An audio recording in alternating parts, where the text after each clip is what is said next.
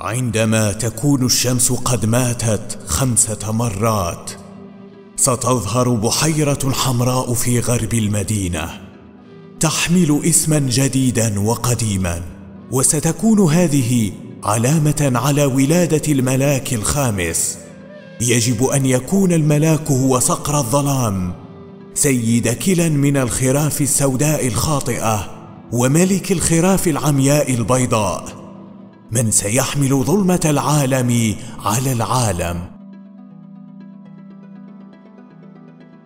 مرحبا بالجميع الفيديو هذا من السلسلة الغائصة للقصة الأعظم على الإطلاق سيتكون من سلسلة داخل سلسلة تحليل أحداث وشخصيات مانجا برزيرك التي سأتطرق فيها إلى أغلب التساؤلات التي تجيء للقراء المانجا. عندما أنطق كلمة القارئ ليس المشاهد ما أقصده للأنمي. بتاتا من المستحيل أن يدخل الأنمي نطاق التحليل أو كإضافة. أنا شخصيا لا أعترف به أنه يمثل القصة الحقة. لذلك الأنمي أو الأفلام أعمال جميلة تستحق المشاهدة والاستمتاع بها لكن رجاء لا تربطها بقصة برزيرك المانجا عندما أتحدث عنها ويكون لها الفضل أو الشأن على عظمة المانجا. ومن يقول أني أطبل للمانجا فأجل أنا مطبل لمانجا برزيرك وأفخر بالشيء هذا لأنه ببساطة يعطي المعنى لحياتي. من فضلكم في التعليقات لا تكتبوا اعمل هذا الفيديو أو هذا أو ذاك أو الموضوع. القرار يرجع لي حسب رغبتي الشخصية وراحتي فيما أريد تقديمه. وبالنسبة للتساؤل عن الأحداث فسأجيب في هذه السلسلة. على أغلب الأحداث لذا لا تتسرعوا في الكتابة. أتقدم لكل الناس الذين شاركوا القناة في المجموعات وفي حساباتهم. أنا ممتن لكم لأننا على مشارف الوصول إلى أربعة ألاف مناضل في القناة.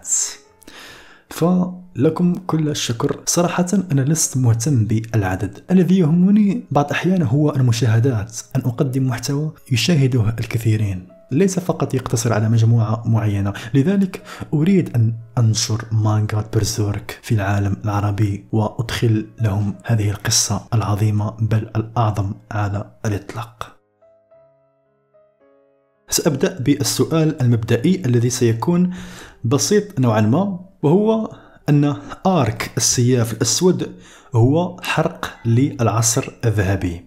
عندما يبدأ الناس بالسؤال من أين يبدأون السلسلة في القصة غالبا ما يكون هناك أشخاص يقولون أن يبدأوا بالتسلسل الزمني مع العصر الذهبي لأنه بحلول نهاية آرك السياف الأسود البهليتات والتضحيات يتم تفسيرها. إلى جانب حقيقة أن جريفيث ينتهي به الأمر كعضو في يد الإله وعدو غاتس.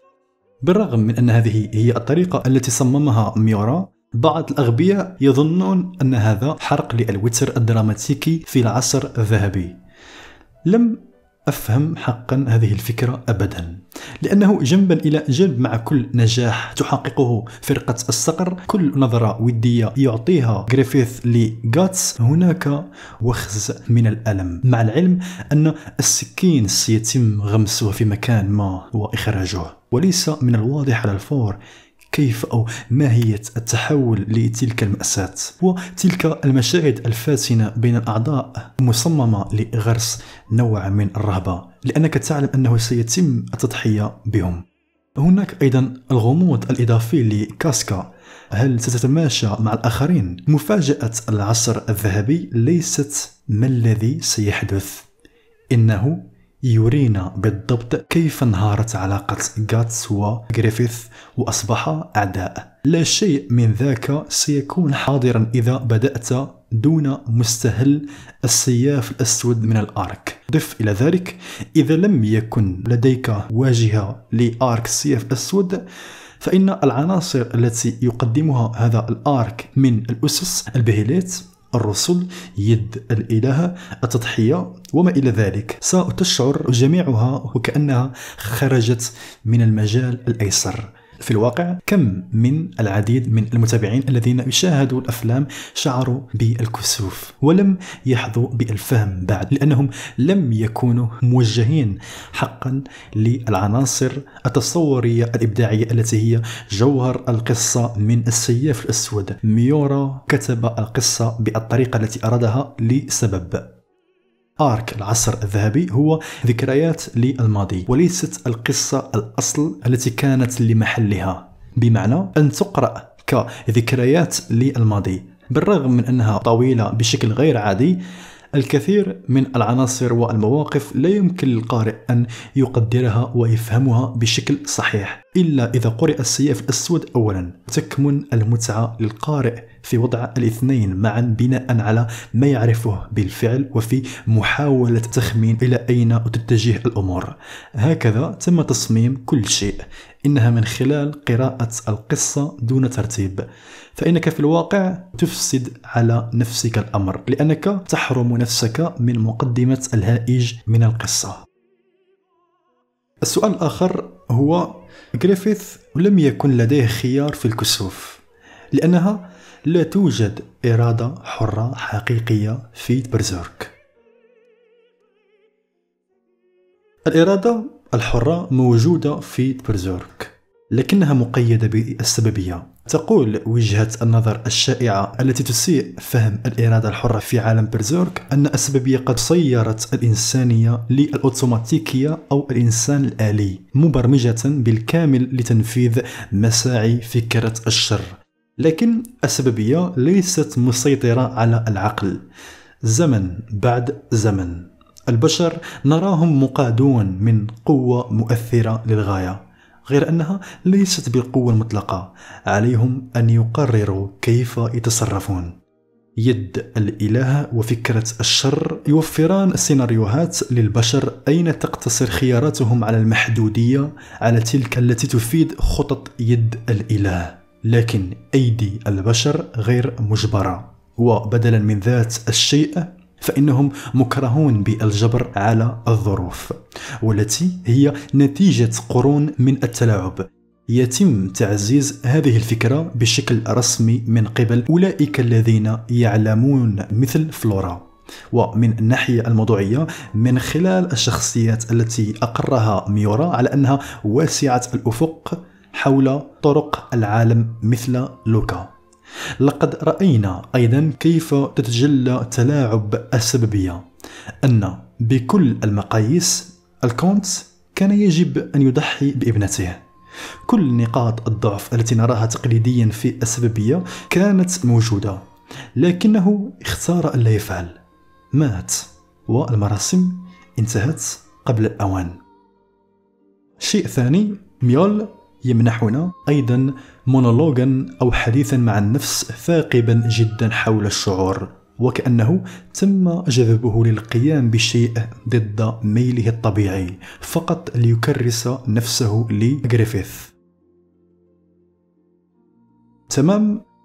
سؤال آخر يتردد وهو تضحية جريفيث غير مكتملة لأن غاتس وكاسكا لا يزالان على قيد الحياة.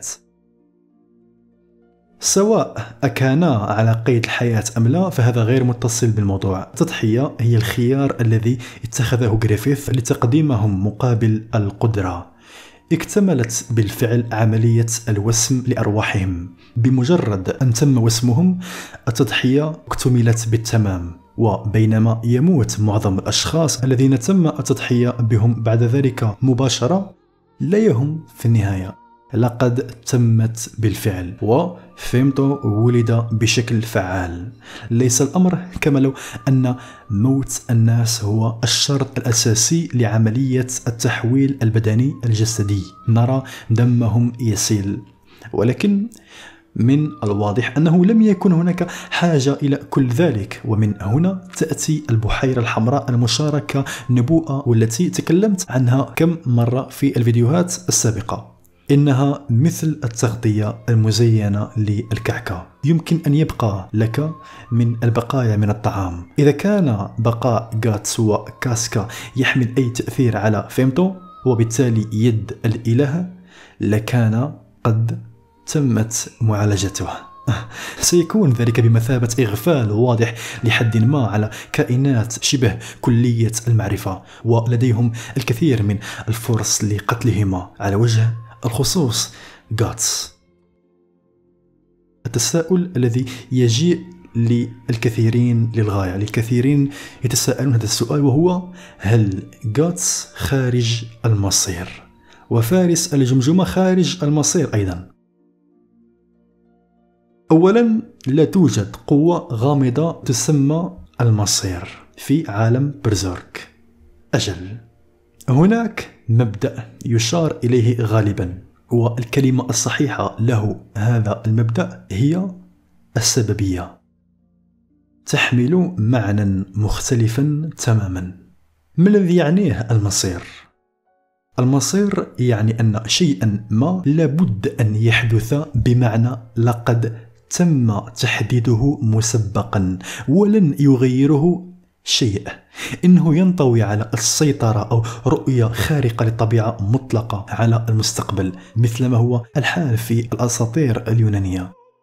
السببية كتعريف وقد قمت فيديو خاص عن السببية يقرب 20 دقيقة.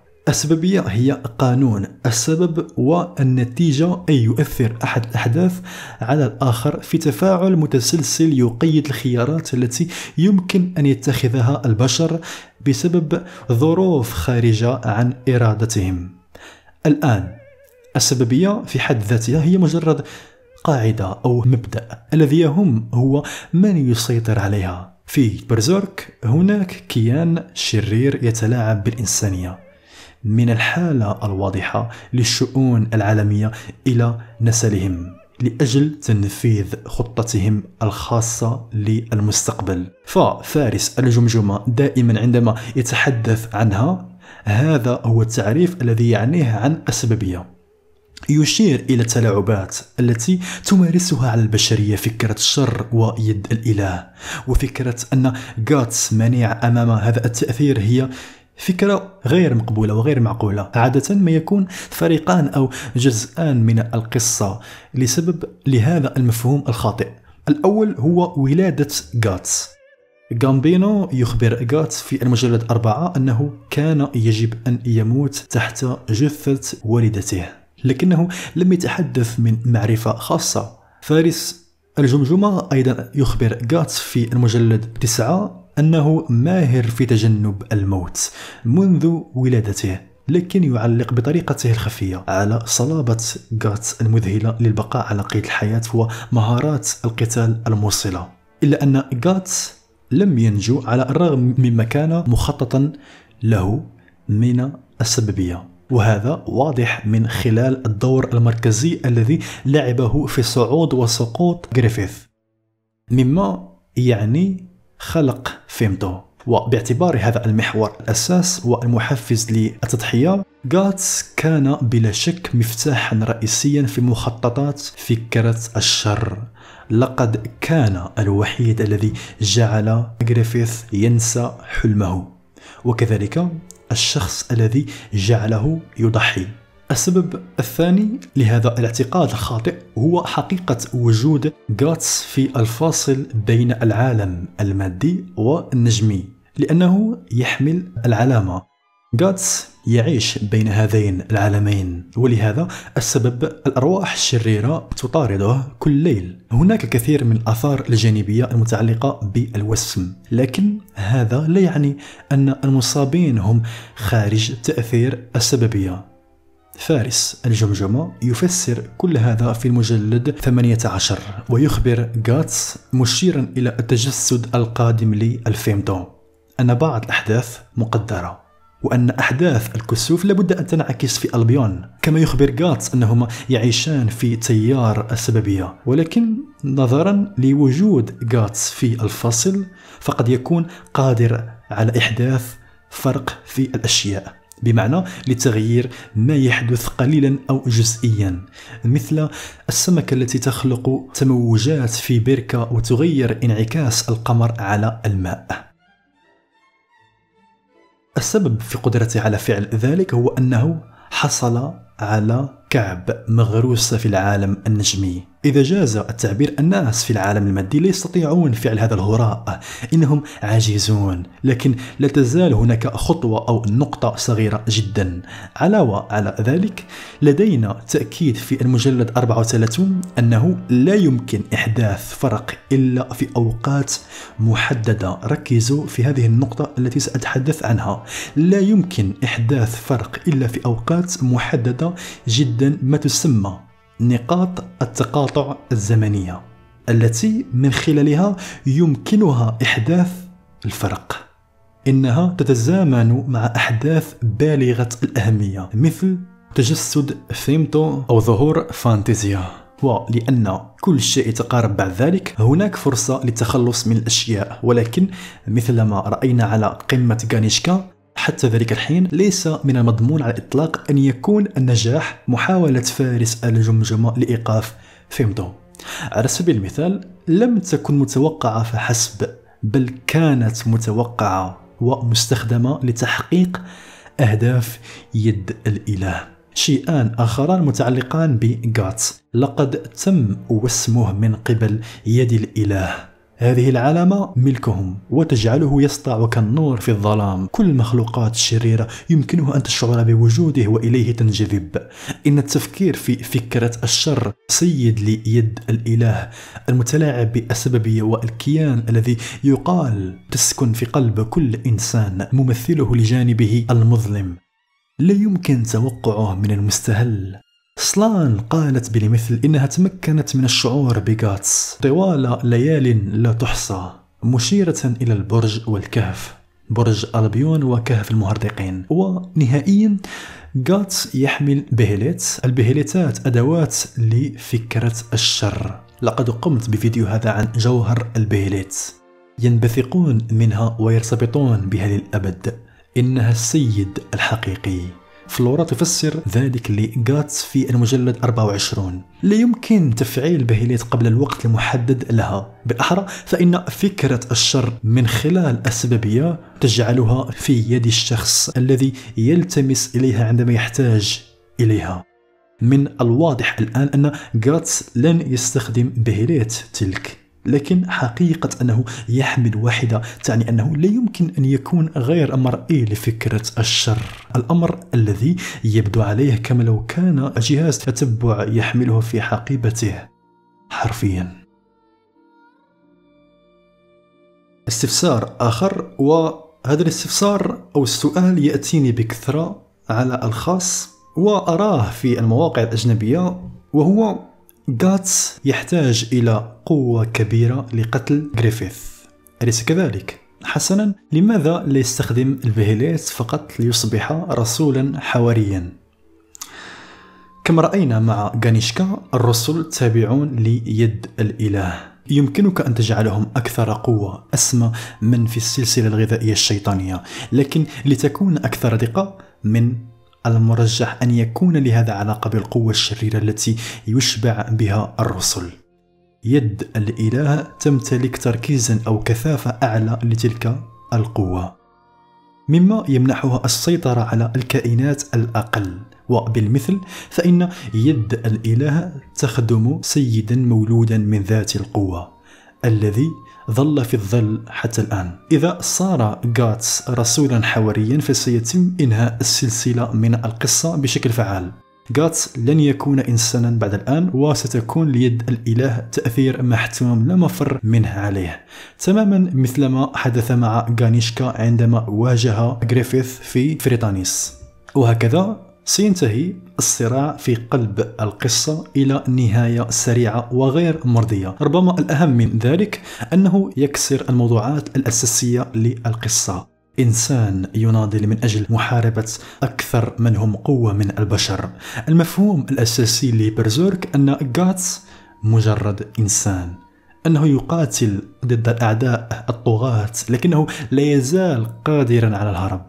إن تحويله إلى وحش إلى نفس النوع من الوحش الذي كان يصطاده سيكون بمثابة مهزلة وخيانة لما تمثله شخصيته.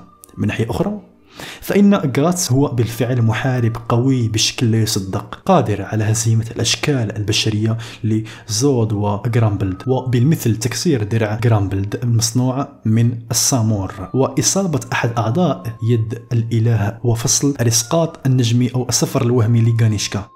مع توازن درع الهائج سيكون حاليا في القتال. من الذي سينتصر بين الشكل الحواري لزود وغاتس وبالتالي حتى لو لم يكن الرسل التابعين الخانعين ليد الإله النماء من خلال أن تصير رسولا لن يغير من قواعد اللعبة. عند الدخول في التفاصيل من الصعب أيضا تخيل كيفية عمل أي من هذا. لسنا متأكدين حتى من أن الرسل قد جعلوا على الطريقة الكلاسيكية القديمة بعد الآن.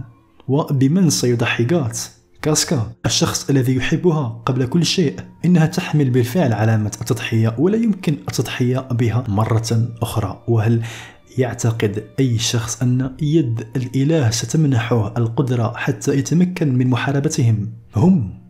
ليس الأمر كما لو أن هناك قواعد صارمة ويمكنك التلاعب بالنظام. أن يصبح شخصا ما رسولا حواريا هو شيء تخطط له فكرة الشر لفترة طويلة مقدما. وهو بأساس بالضبط ما قالته فلورا عندما سأل جاتس عما إذا كانت هناك طريقة لاستخدام البهلات للوصول ليد الإله. إنها لا تعمل هكذا. تمام. لأنتقل لسؤال آخر وهو صقر الظلام وصقر النور. من يكونا بحق الجحيم والنعيم؟ كان هناك الكثير من التباس حول الأمر هذا على زمن ممتد وحتى في المواقع والمنتديات الأجنبية التي أطلع فيها. بكل بساطة غريفيث هو في ذاته الوقت صقر الظلام وصقر النور. إنه بعد كل شيء الشخصية الوحيدة التي يشار إليها في القصة باسم الصقر. عندما تقول فرقة الصقر فإن الصقر مفرد وليس جمع. أعضاؤها ليسوا الصقور هم جنود الصقر. من المهم أن نفهم ذلك. غالبا يتم الخلط بين الكثيرين لأن فرسان سلسلة الحديد المقدسة الذين كانت تقودهم فارنيسي أخطأوا ذات مرة ركز في أن غاتس يعني صقر الظلام الذي تنبئ بالظهور به في نبوءة قديمة. لكن صقر الظلام هو بالطبع إشارة إلى فيمدو الملقب أيضا أجنحة الظلام أثناء الكسوف. النبوءة هي وكم من مرة أرددها. عندما تموت الشمس خمس مرات سوف تظهر بحيرة حمراء في غرب المدينة. تحمل اسما جديدا وقديما وسوف تكون هذه علامة على ولادة الملاك الخامس. سيكون الملاك صقر الظلام سيد كلا من الخراف السوداء الخاطئة وملك الخراف البيضاء العمياء. من سيحمل ظلمة العالم على العالم؟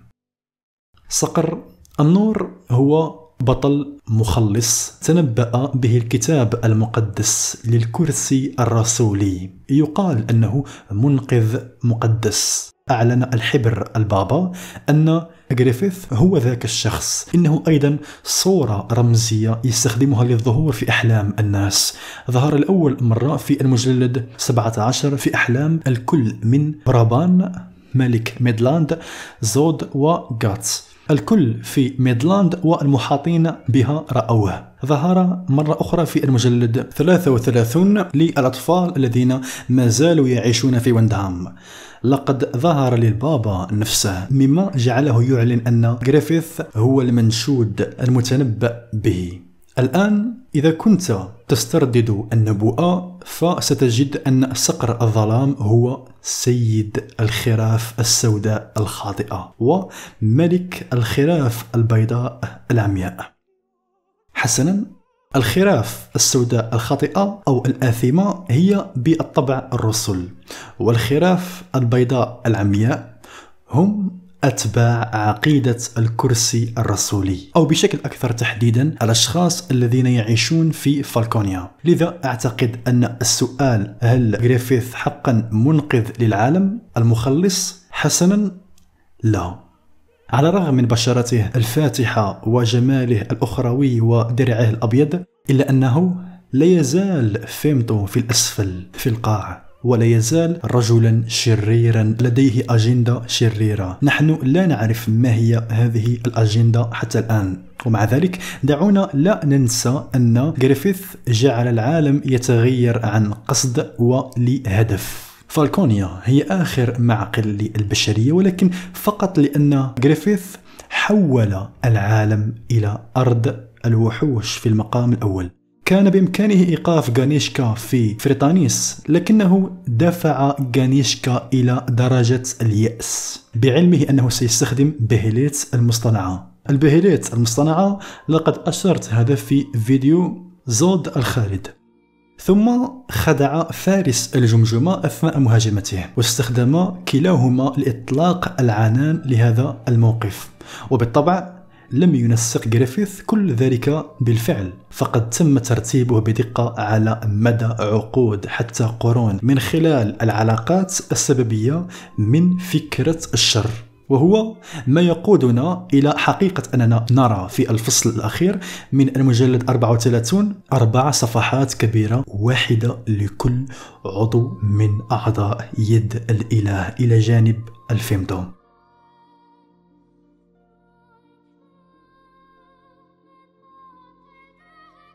هذه الصفحات عجيبة غريبة. سأفسر المعنى الضمني الواضح. لما العالم النجمي تدفق إلى المادي الأعضاء الراكدون المتبقيون. كان بالمثل فيمتو. الذي تم إرساله كمتقدم للطليعة. فتح الأبواب أمام أقرانه وإبان ذلك جميع البشر الباقين على قيد الحياة تقريبا بمعنى أولئك الذين لم يقتلوا عندما غير فيمتو العالم حبسون الآن في مكان واحد يخضع لسيطرة غريفيث ويصادف أيضا إيواء كل الحواريين المولودين. الأشخاص الوحيدون الذين حاولوا مغادرة المدينة الذين نعرفهم تعرضوا للهجوم من قبل راكشاس. أظن أنه لديك الصورة الآن. لا نعلم ماهية الخطة الشريرة التي تفكر فيها يد الإله لكنها قادمة. لا يوجد شك في ذلك ولن أزيد من حدود المنطق وأعطي فرضيات زائفة وهمية لكي أوهمكم لأنتقل للسؤال الآخر وأختم الفيديو. سؤال عن رحلة غاتس والمجموعة كانوا على متن السفينة لفترة طويلة. في بادئ الأمر فإن حصان البحر هي سفينة حربية وليست شراع. شرعوا في ذلك في المجلد 32 ووصلوا إلى وجهتهم في المجلد 38 لكن من المهم لأن نتذكر أن جزءا كبيرا من هذه المجلدات يحدث في جانب جريفيث إلى جانب ذلك فإن الأحداث التي وقعت أثناء وجودهم في البحر كانت رائعة جدا بل قمة الروعة وبعض التطورات الجيدة للشخصيات وترابط مكثف من المعارك البحرية المذهلة. وقصة رعب صغيرة على جزيرة غامضة ومخيفة مع سر مبهم. الرحلة بأكملها استغرقت 30 فصلا. أي ما يقرب ثلاثة مجلدات. ومع ذلك فإذا كنت تحسب الزمن الذي فيه كانوا على متن السفينة فقط دون احتساب الجزيرة أو الفلاش باك فهذا يعني أنه مجلد واحد فقط. إنها مليئة بالأشياء الرائعة للاستفادة الكاملة من العرض مع حدوث الجزء الأكبر من الرحلة الفعلية من كل صفحة.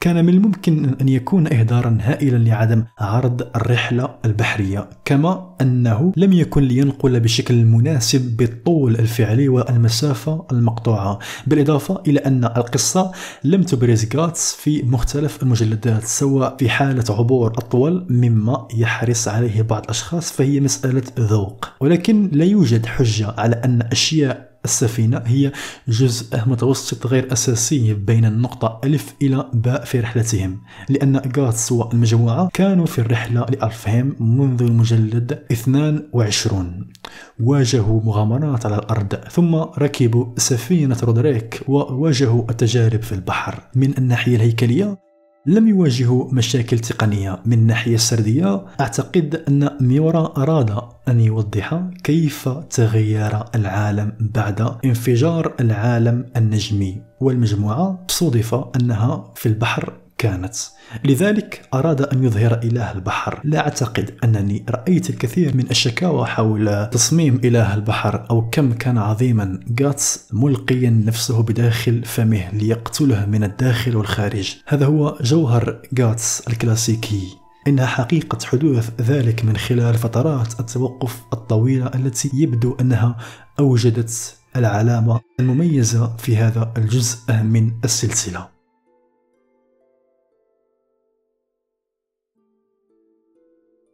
هناك مجموعتان على الفيس رائعتان للغاية وتستحقان الانضمام إليها بالرغم من صغر جمهورها المتواضع غير أنهم أناس بحق من يطلق عليهم لقب المناضل. المجموعة الأولى ويبس هوم. ستجدون فيها نقاشات وأشياء متعلقة بالأنمي والمانجا انضموا لها. والثانية التي أنشر بها شخصيا كل الأشياء المتعلقة ببرزيرك مجموعة عشاق مانجا برزيرك. إنها الوحيدة المجموعة العربية من تعطي الاهتمام الكامل للمانجا.